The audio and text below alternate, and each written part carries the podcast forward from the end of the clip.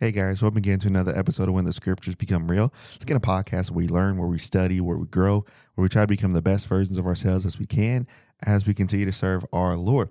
Again, you guys can find the podcast on YouTube. Also find the podcast anywhere you can get your podcast. We're just so thankful that you guys are here and that you have found us today.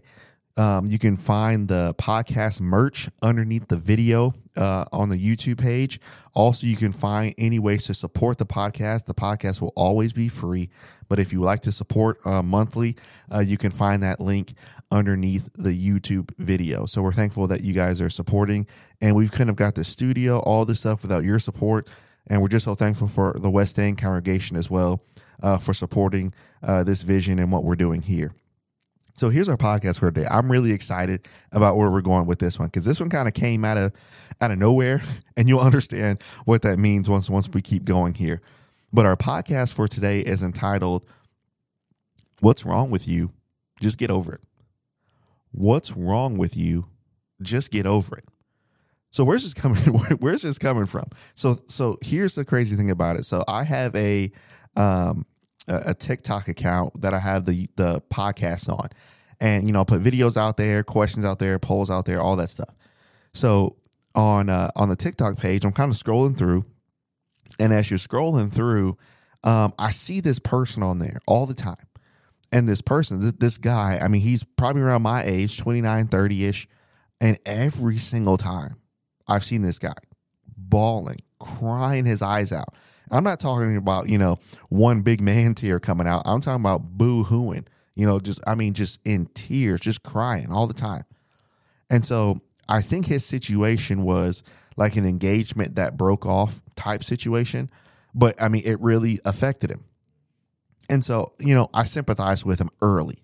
So once I first saw the video, you know, okay, I understand. Happens to everybody. That's not a fun thing to go through. Hope things get better, right? So about a month later, you know, you scroll through, you're checking in, and then he's there again. But he's crying harder than he was last month. So now, normally, you know, when things like this happen, you know, obviously sometimes people post those bad things, but then, you know, like a week later, two weeks later, they're already out with somebody else having a good time. So that's what I kind of assumed to see in this guy's life. But then I see him crying harder than he was last month. So I don't even know who this person is. But I had a, a certain feeling of irritation with him now. I was like, all right, man, like it's been a month. Like no one really wants to see these crying videos for two months in a row. Like I started to get a little bit irritated with him. Third month comes around. Guess what he's still doing? Still crying. So now I'm I'm actually kind of frustrated with him. Like, come on, man. Like you're going through this. All this is happening. Like I understand you're not the first one to go through this, but is every single video you put out literally every day have to be tears? Does it have to be like that? You scroll through the comments. I wasn't the only one. Other people, come on, man. Like get over it. Come on, man. Like what are you doing? Come on. People are starting to get frustrated with him. So then I scrolled past his video the other day and another video came on literally right after that. And it mentioned this. Could it be possible that with the people around us, with ourselves, and with other people that we know, could it be possible that we have been telling people and ourselves to just get over it? Just whatever we've done, whatever whatever we've been through, you know what, eh, just get over it, rather than getting through it. And that's where this idea for this podcast came from. Are we telling people and even ourselves to just get over it because we've gotten really, really good at just getting over stuff? Or are we actually getting through the stuff? So when we think about it and as we conversate and as we talk about this today, here's the thing about it. So getting over stuff has a connotation to me, at least. It might be different for you. But for me, as I kind of look through that phrase, getting over stuff almost has this connotation of um, quickly erasing. And it also has this connotation of replacing the disappointment so that you won't have to feel what you've been through or that you don't have to go through any adversity. So in order to get over it, I have to replace something in my life to get over it. So now that I don't have to feel the disappointment and the adversity, that's kind of what getting over it means. But when you talk about getting through something, getting through something to me has a connotation of going through those dog days, going through those days where you're not really feeling it, going through those, those days where you're still asked, even though you're going through stuff personally, you're still asked at work, um, in, in your personal life with others and on your sports teams, you're, you're still asked to perform at an optimal level, even though you're not feeling it, you're getting through it. And so for us, it's almost like, have we become so good at ourselves and others just saying, you know what, just kind of get over it rather than learning to get through? So now as I looked at that, that video of that guy crying now, I have a different mindset with him now. It's not frustration like, hey, man, just get over it because more people like you have been through that. So just kind of get over it. It's more sympathy and empathy because guess what he's deciding to do? He's just happening to publicize it. But guess what he's deciding to do? I'm not going to get over this. I'm going through and getting through it every single step of the way. So for us, are we trying to get through things? Or are we trying to get over them? So as we talk about it, what we're going to do, there's two examples to me that I looked at that were huge uh, in my study on this. The study of Job and the study of Elijah really, really helped me out with this topic of, you know, what's wrong with you? Just get over it. Because so many times what we become, and I know this isn't a word, and this is going to sound weird, but we've been, we've become uh, very good get-overers. We become very good get-overers, where it's almost like we've come to the point where, you know, with disappointments at school, personal disappointments, spiritual disappointments, it's almost like we've kind of expected it to happen. Like before anything even happened, we expected things to go bad. Then, oh, you know, I'll just get over it because that's what we've always done. Just get over it. But here's the thing about getting over stuff, and that's a part of uh, the video that that I mentioned before.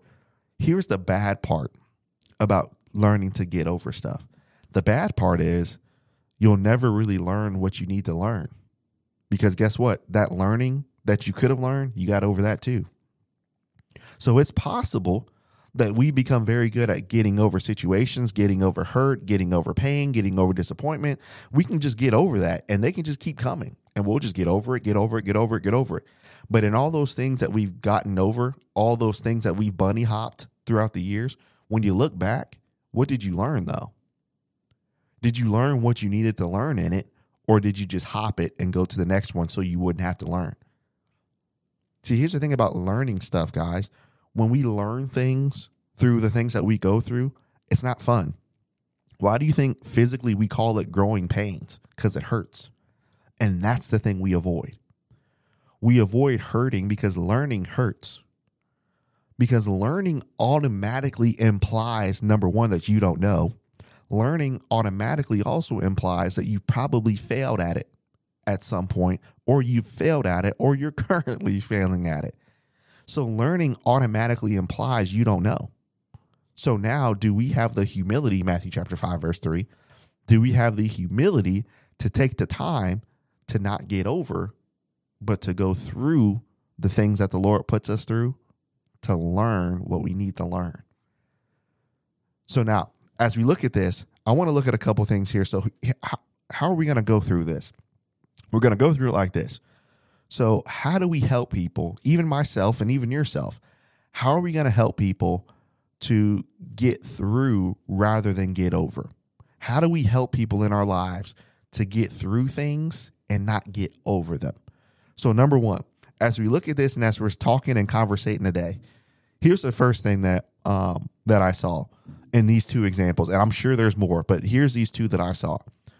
In order to learn to get through things and not get over them, number one, you have to be comforted. You got to be comforted to get through things and not get over them. So look at this. Look at, um, man, there's so many places we could go, but let, let's start with... Um, Let's start with Job chapter two.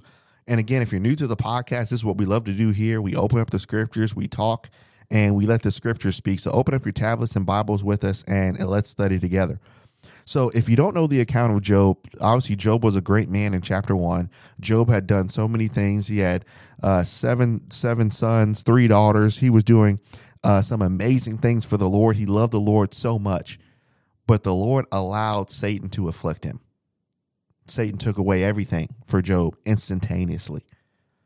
And now in Job chapter two, we find Job being hurt, and now we find his three friends coming to him. Now, what are we talking about here? We're talking about situations, and we're talking about learning to get through things and not get over them. So what did Job lose? Job lost his sons. Job lost his home. Job was losing his health. Job lost the initial, notice, notice the initial support of his wife in Job chapter two. Now, in this case, what if this happened to somebody today that you knew, right?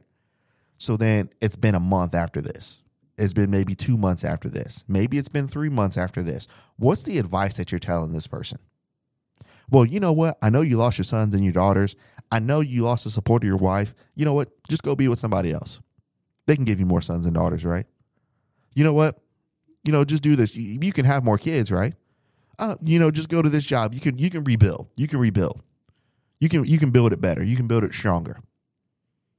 You know, that's almost kind of what we would tell Job to do in a sense, because it's almost like when we see people actually trying to get through stuff rather than get over stuff, we become frustrated with them. Like I said, I was frustrated with that guy when I saw his video. Come on, man. Like, why are you always crying about this? I understand it hurts, but come on, get over it. It's almost like we're desensitized to it, to where we don't want to see people get through stuff. We just want to see people get over it and be happy again. That that's good that we want to see people like that. But what if they had to learn something there? And what if they missed it? What if what if the Lord was trying to help them out there? What if the Lord were trying to exercise something there or prove them there or test them there? But we as Christian friends just tell them to get over it. And it's almost like, ah, there's nothing there for you. So with Job, notice what his friends did in at the start initially. So his friends comforted him. So when you look at the text, look at Job chapter two and um, notice verse uh, number eleven. Now, when Job's three friends heard that this evil was come on him, they came everyone to his own place, Eliphaz the Temanite, Bildad the Shuhite, Zophar the Naamathite. For they had made an appointment together to mourn with him and to what, everybody? And to comfort him. So how were they going to comfort him? Well, Job, you know what? Get over it. You see, sometimes we think comfort means, and I understand it too, being, being a guy, we have this thing within us where when we see somebody hurt or we see something that's not right, we want to do something and have the right action to fix it. So I got to say this. I got to do this. I got to. So it's almost like we almost have to be the perfect person to make sure that everything's always perfect. But sometimes comfort Sometimes comfort is not what you say. Now, it can it can be implied by what you say, but comfort is just being there sometimes. Sometimes you don't have to say anything. So notice what they're doing. They came to mourn with him and to comfort him, and when they lifted their eyes, they didn't even recognize him. And they lifted up their voice, and they cried, and they rent everyone his mantle and sprinkled dust upon their heads towards heaven. So they sat down with him around, or they sat down with him upon the ground for seven days and seven nights, and no one spoke a word unto him, for they saw that his grief was very great. You know, when people go through life and when their grief is great, and there's people that we know, there's people that you might know, even you might be talking about yourself right now. Your grief can be very, very great. And sometimes I understand the comforting words that people say. I understand the comforting phrases people say. And I'm not saying that people say that stuff with malice, because I'm sure that most times they don't.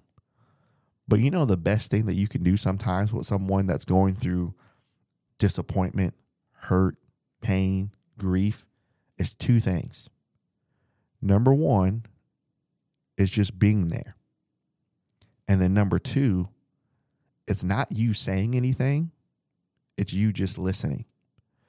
Who's to say that during this time that Job wasn't talking to him? It says that they didn't speak anything. Could it be possible? The text doesn't indicate, But could it be possible that Job could have explained everything that happened those seven days? He could have. Sometimes people just need somebody to listen to. Sometimes people just want somebody to be there. Even Jesus did. You know, you think about Matthew chapter twenty-six. What did he ask the disciples to do? Can you not sit with me and pray for one hour? Jesus just wanted somebody there too. So in those moments where you go through pain and disappointment and hurt and you feel like nobody's there, guess who's close to the brokenhearted, according to the book of Psalms? The Lord. Because guess who knows what it feels like to want somebody there when you're going through something and nobody's there to comfort you? Nobody's there who seemingly understands. Nobody even wants to come and sit next to you and really listen. Forget somebody saying something. You don't even have anybody around you right now that just wants to sit and listen to you. Jesus knows. So how do we help people to get through things and not get over them? We have to be there and comfort them while they're going through it. See, here's the danger of what we do sometimes. Sometimes, and I call it, we faith tag people. What does faith tagging mean?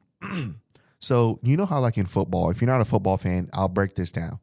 So in the N F L and the professional leagues, sometimes when a player doesn't know what he wants to do, but the, the organization wants to keep him without really paying him, sometimes what the organization will do, they'll franchise tag a, a player, meaning, you know what, we're going to keep you here for another year until we decide what we want to do based off of your contract. So we're going to franchise tag you. So it's almost like, you know what, you got to stay here because you didn't put anything in your in your contract for you to go. Sometimes what we'll do with people that are going through things, that have gone through disappointments and hurt, sometimes we'll faith tag them. What does that mean? So sometimes instead of being there to comfort them, we come through and say, well, just have faith. Just have faith. Well, we come in with, with little answers like that. Uh, well, I understand what it's like. Uh, well, you'll get through it. And we say that stuff, but we don't, we're not really with them to journey with them. So then that person that we've said to have faith to, when they fall away and when things didn't work out and when, and when we see that they're actually in a worse state, because that's all everybody just said to them, just have faith, but nobody was there to sit and listen. Nobody was there to comfort. Nobody was there to pray with them. Nobody was there to study with them. Nobody was there to help them. And then they leave. Then what do we say?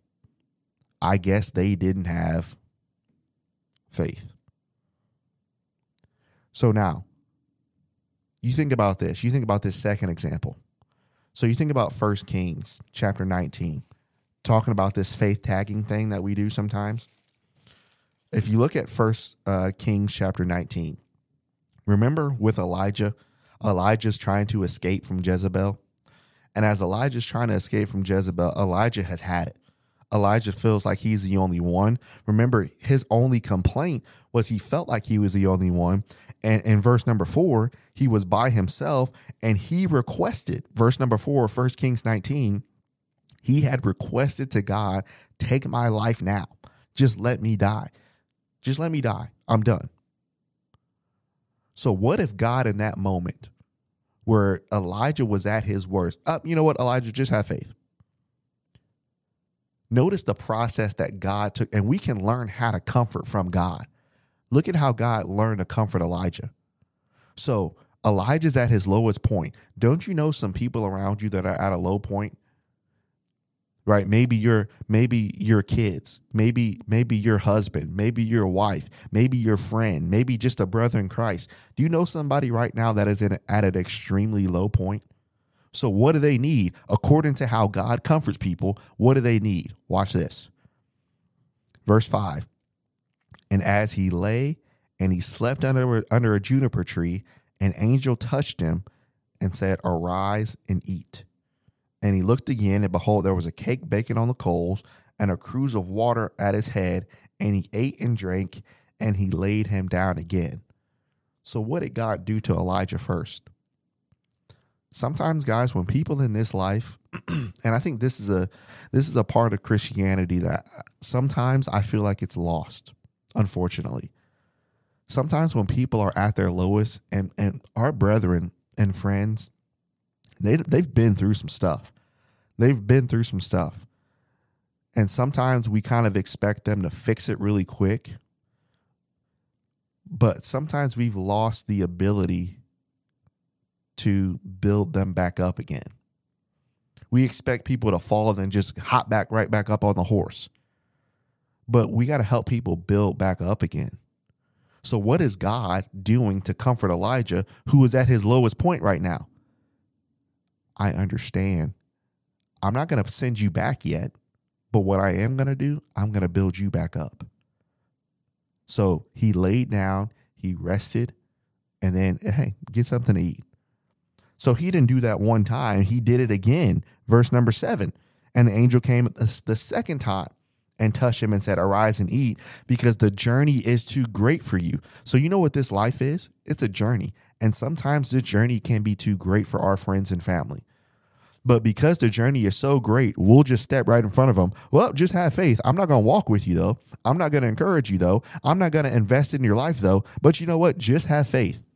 And if you need me, I'll be there. We just say stuff like that, but we're not willing to, to help people and build with them and go on a journey with them. That's that's one thing I've learned. It's a journey. And that's the part that we've missed. We got to build people back up. And I'm I'm not talking about building people up in terms of flattery and always telling them that they're the best thing since sliced bread. That's gonna that's gonna make them actually worse. When we talk about building them up, we're talking about, hey, you're not here by yourself. Let's go. Let's build back up together with the Word of God. So now, how do we help people get through things and not get over them? When people are going on this journey of life, because the journey, according to what God said, the journey is too great. Sometimes we're going to have to learn to help as we build people back up. We got to comfort people. Then as, as we study and as we and as we uh, keep going through this topic of how do we help people get through things and not get over them. So look at from Job's situation and look at from Elijah's situation. So what happened there? How did they comfort them? The friends there in Job, they didn't even say anything. They just wept with him. They grieved with him for seven days. They grieved with him. Then what did God do with Elijah to comfort him? When Elijah was at his lowest point, like Job was at his lowest point, God comforted him. Lay down. Get yourself right. Get your mind right. I understand.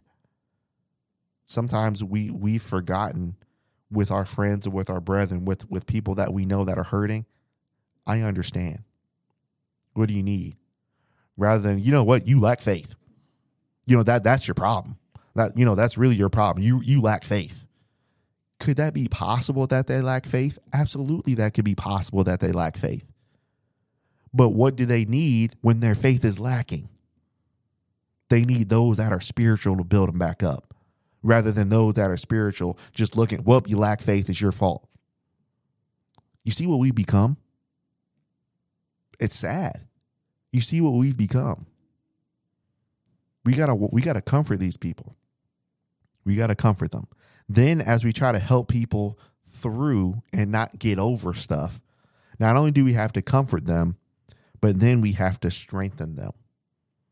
Now, when we talk about strengthening them, you know, I've been on a couple, um, you know, when you go on hospital visits and you see somebody who's maybe has a fever or maybe has some illness and they're laying down in the bed as they're being comforted, like we just talked about, as they're laying there.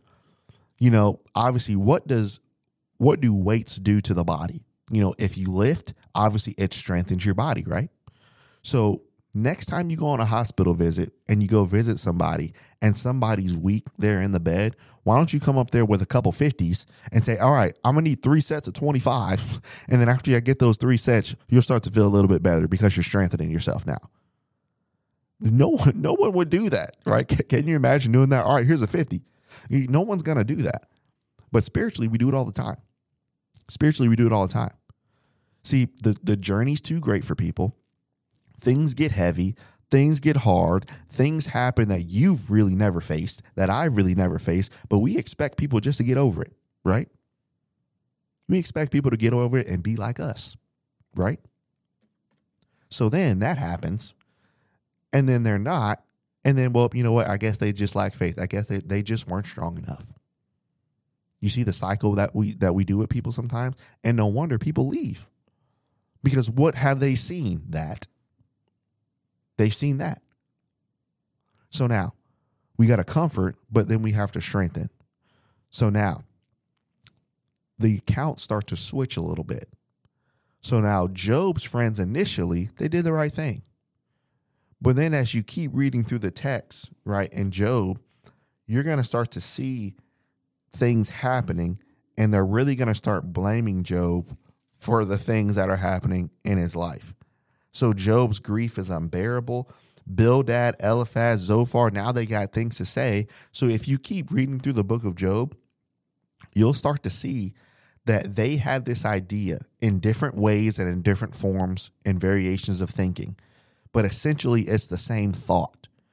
They have the idea that because something bad happened to somebody good, that somebody good must have some done something bad.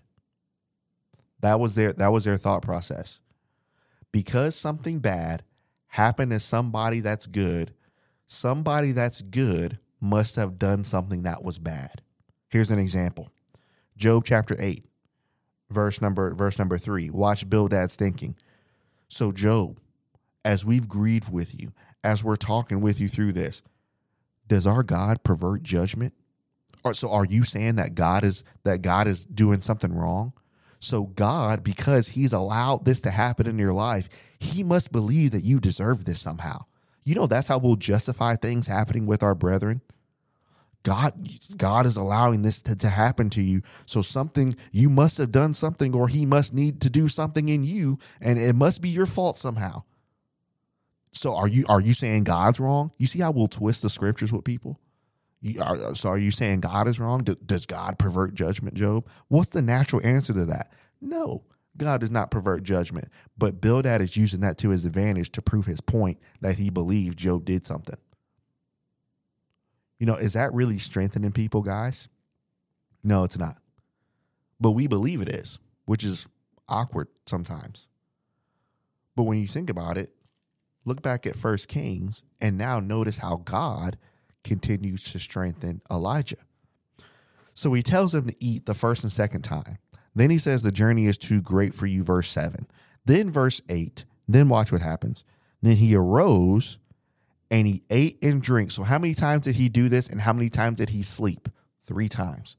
You know, sometimes, guys, in order to comfort people and in order to strengthen people, it's not going to happen off one visit.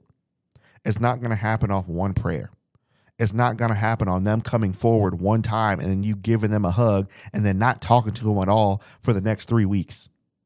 That's not got, that's not how people are going to be comforted for the long haul. What was God with his strength and what was God with his encouragement with Elijah? Consistent. Sometimes it takes, sometimes it may be with some situations, it may be for a little bit an everyday thing. It may be an every other day thing. It may be a once a week thing. It may be a twice a week thing. It depends on the situation and what the person needs.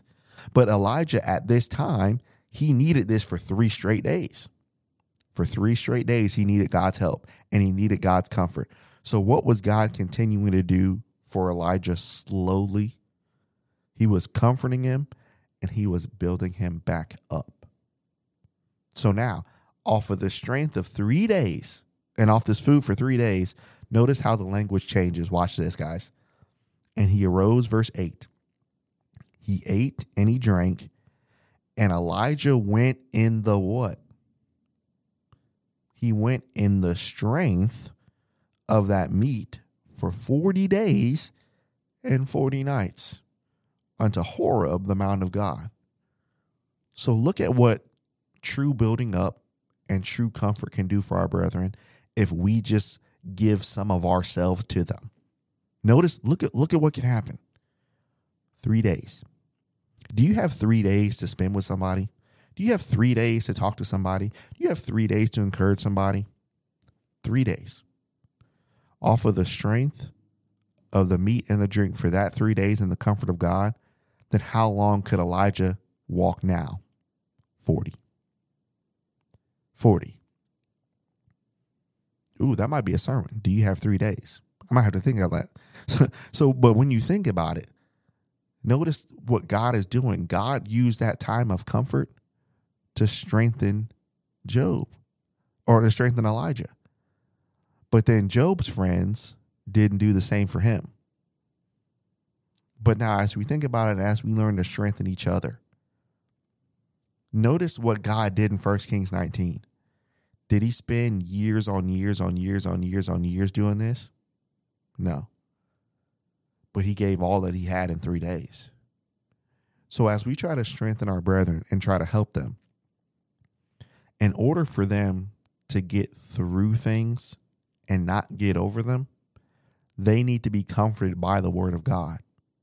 In order to get through things and not get over them, they need to be strengthened by the word of God. Because in their situation that you're not facing currently, you're just trying to help them strengthen. You got to remember that too. And we got to be sensitive to that. Because sometimes we have this thing where, well, if I was in that situation, this is what I would do. If I was in this situation, this is what I would do. This is what they need to be doing. We say stuff like that all the time, but you don't know what you would do when you're until you're in the situation. So we see people in different situations, and then we get mad that they're not doing what we would do. What are we doing? What are we doing? Where, where's the, where's the mercy? Where's the compassion? Where's the humility? So now, you know, who becomes the standard? We do, rather than God, which that's unfortunate, but that's what happens sometimes. So now sometimes what we can do is we got to be sensitive to those things, because there's some things that people are going through right now that I will never face, that I have never faced. But why would I just be like, you know what, this is what you need to do in a situation that I've never faced? In situations you've never faced, there's problems, there's issues, there's things that you've never had to solve, but they're trying to solve. So you have to be sensitive to that. Now, does God work? Does God's word on things stay consistent? Absolutely. And this is what we should use to encourage those brethren and to strengthen them.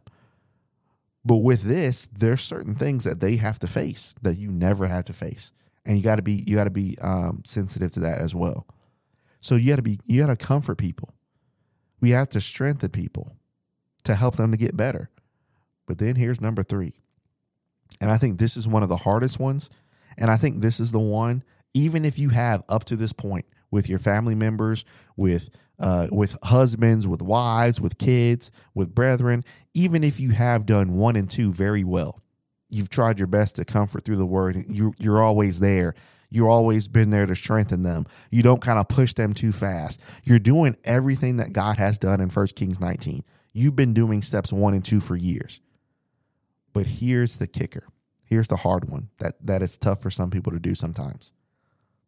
Not only do you have to comfort to help people get through, not only do you have to strengthen to help people get through, but then you have to challenge them to grow. You have to challenge them. So sometimes here's the danger of the comfort and the strengthening part.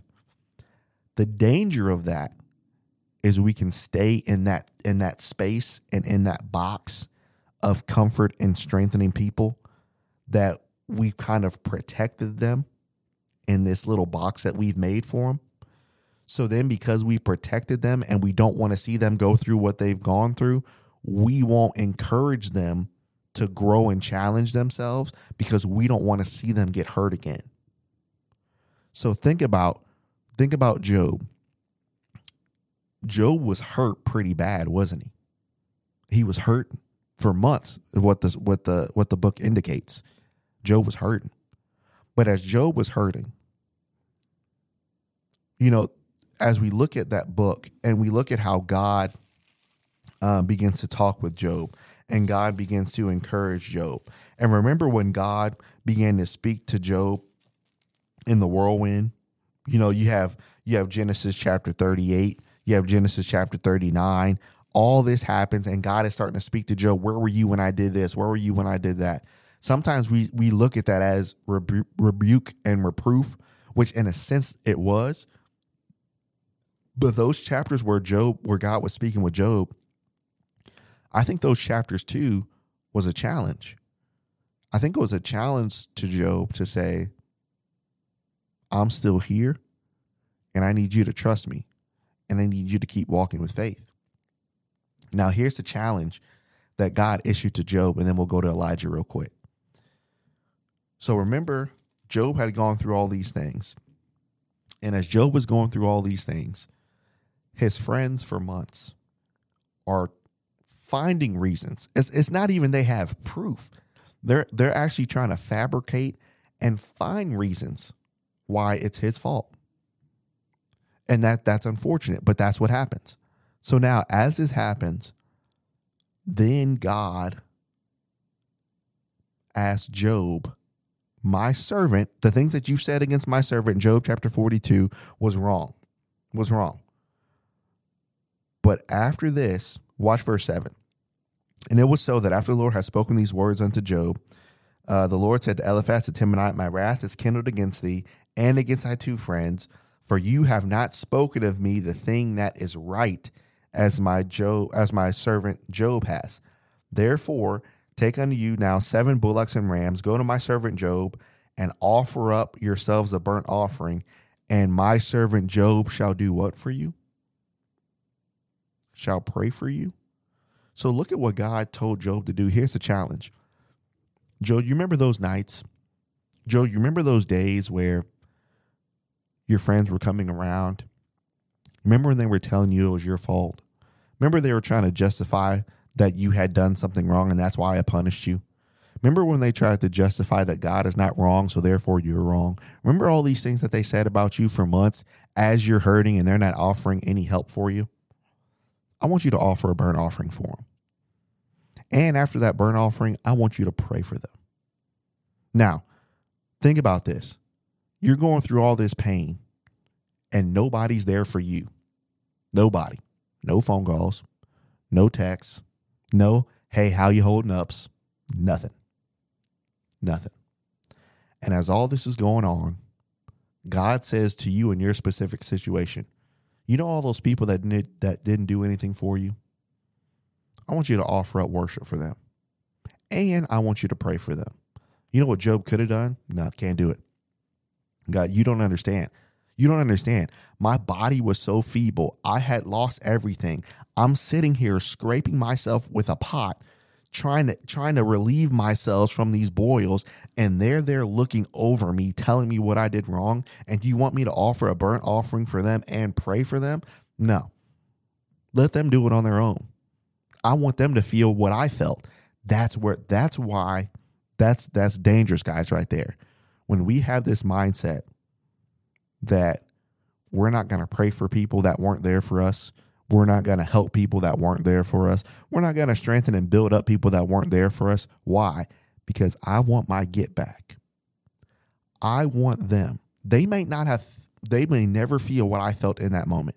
They may never feel what you felt in that moment. But this is my chance to make them feel a little bit of what I felt. I want you to feel that. That hurt, didn't it? That's how you made me feel. That's what we'll do. That's how petty we'll get.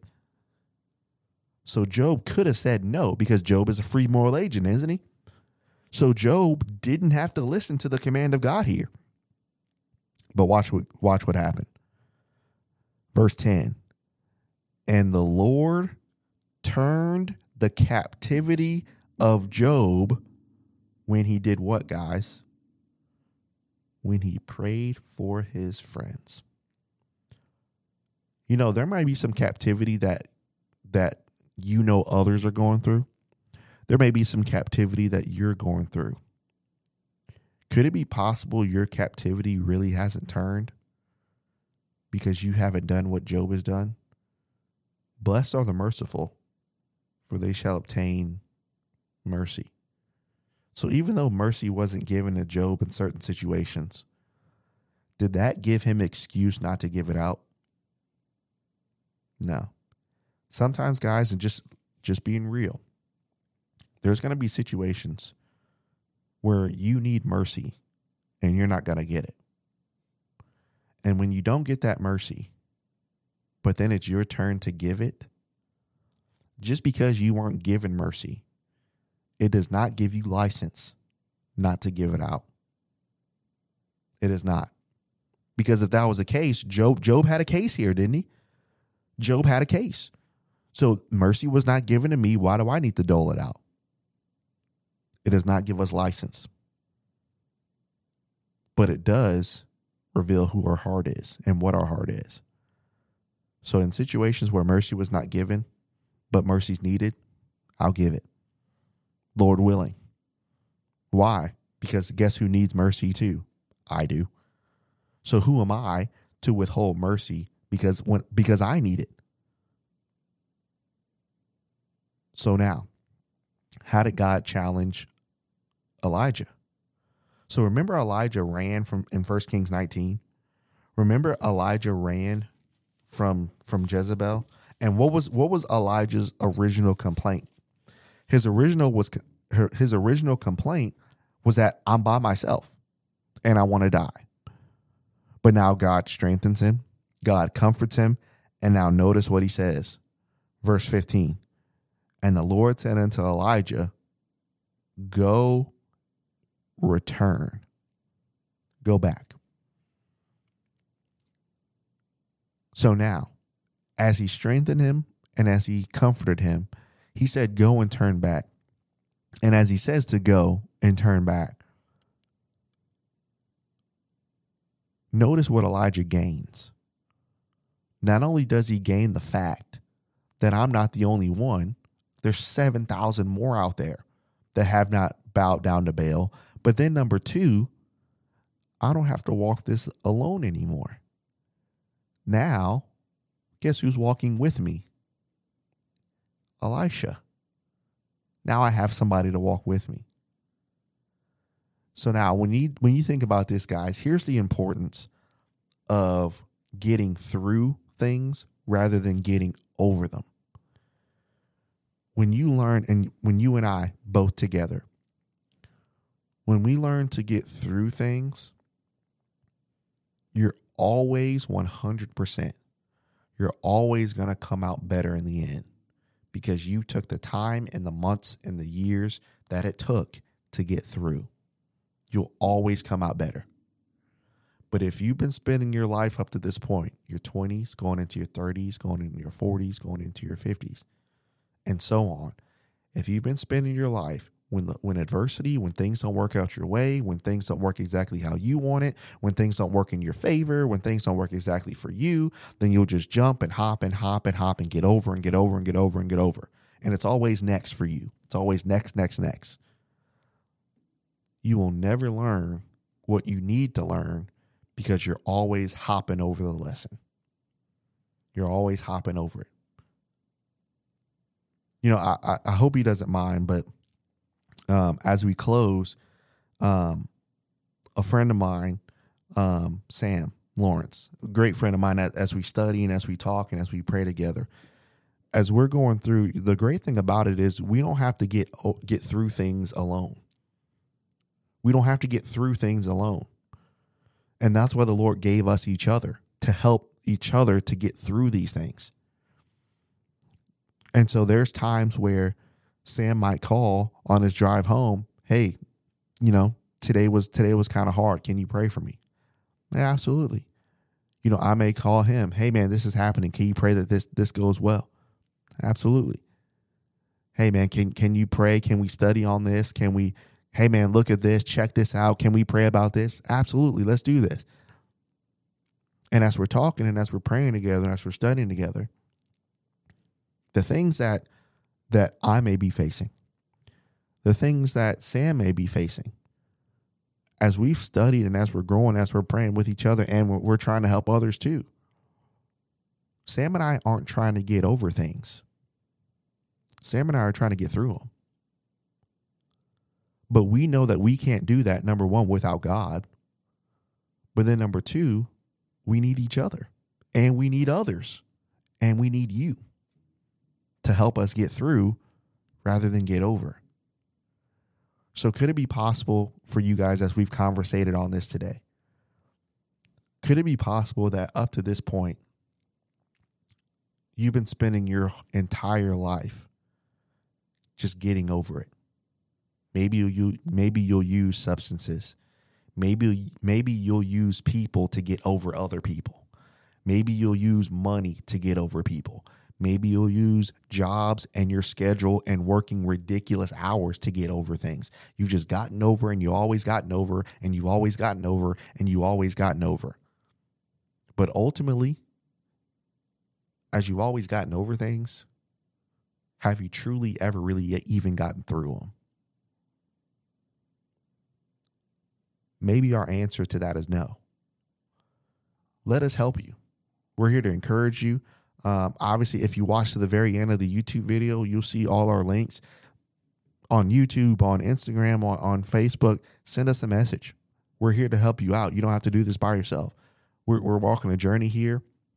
We're trying to do this together, and we're trying to help each other get better. And if you're in the area, in the Saint Peter's area, you know, come visit, you know, the West End uh, Church of Christ. Come help us. You know, I'm here. Matt will be here. Um, I'm sure our elders would love to help you out. Come be a part of what we have here. You know, you don't have to do this on your own. Come visit us. You don't have to, you don't have to walk by yourself. We're here to help you, and we're here to journey with you. So maybe it's time, instead of always getting over stuff, maybe it's actually time for us to get through. The only way out is through. Hope that I was able to encourage you guys. Uh, that was fun. That was a fun study to, to go through, and I, I really enjoyed Uh, going through that. And I was really hope that could really help you guys um, as well. So Lord willing, uh, we'll be back with another podcast on Monday, Lord willing. So I'm really appreciative of you guys and your support of what we're doing here in the studio. Um, and we're going to be adding on some more stuff. So I'm really looking forward to, to where the Lord's going to take us. And I'm really glad that we can do this together. So Lord willing, we will see you guys next week. Thanks, guys.